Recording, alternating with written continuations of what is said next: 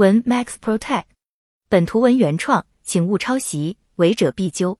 自二零一九年起，华为迎来了高光时刻，手机消费业务发展一片大好，五 G 业务也在全球全面铺开，并且所应用的五 G 技术更是呈现领跑之势。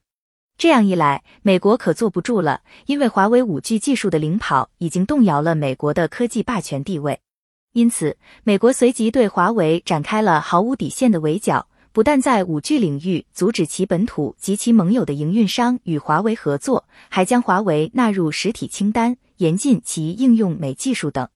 其结果是，不但造成华为没法应用高通芯片、Google GMS 服务等，也没法应用联发科等生产商的芯片，还造成台积电没法代加工华为的芯片。可以说，美国的现行政策等同于在芯片和系统两个领域卡华为的脖子，因为不依靠美技术生产加工芯片。在这样的情况下，为了从根上杜绝再被美国卡脖子，华为在二零一九年就发布了自身研发的鸿蒙 OS 和 HMS 服务。其中，HMS 服务在二零二零年稍早的时候，已在海外率先发布并开始服务。据悉，目前连接的 App 总数早已超出了八万，而且每个月还在维持着五千个速度增长。八月份，华为对外宣布将全方位进入到芯片半导体材料行业，不但要独自研发显示屏驱动器芯片等，还要独自组建芯片生产流水线等。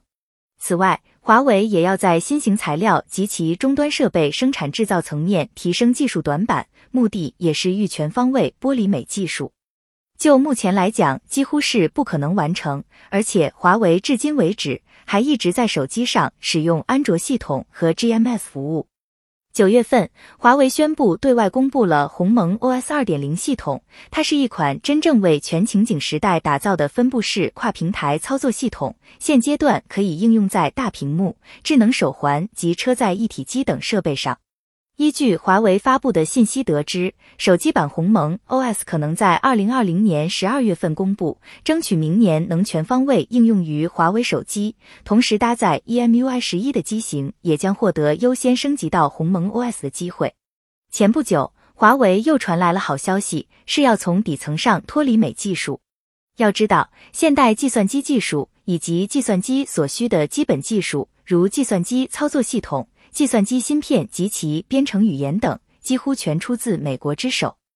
而且现如今，无论是电脑操作系统还是应用程序，全是使用计算机语言写出来的。而现阶段，主流的计算机语言基本上全是美国的。尽管中国出色的开发人员也不少，也开发设计出了许多出色的运行程序，但大部分都是选用美国的计算机语言写出的。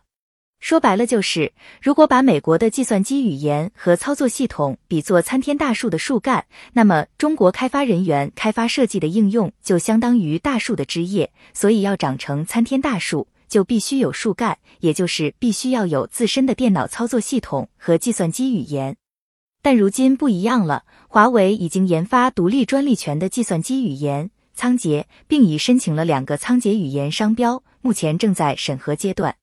此外，来自华为内部的消息也证实，华为的确也已经开发自己的计算机语言，而且该新项目早已开展了好长时间，预估二零二一年会向外发布。换句话说，要是华为真从底层再次剥离美技术，美国想再卡脖子也是枉然了，因为一旦有自身的计算机语言，便是在最底层对美技术进一步减少依赖。实际上，华为开发自身的计算机语言也是意料中事，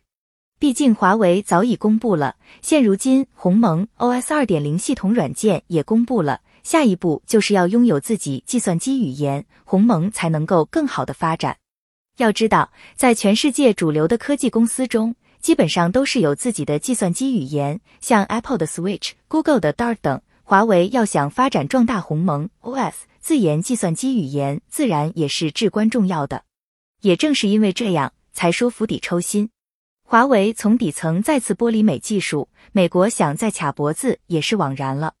最后，对于华为的仓颉语言，你又怎么看？欢迎下方说说你的看法。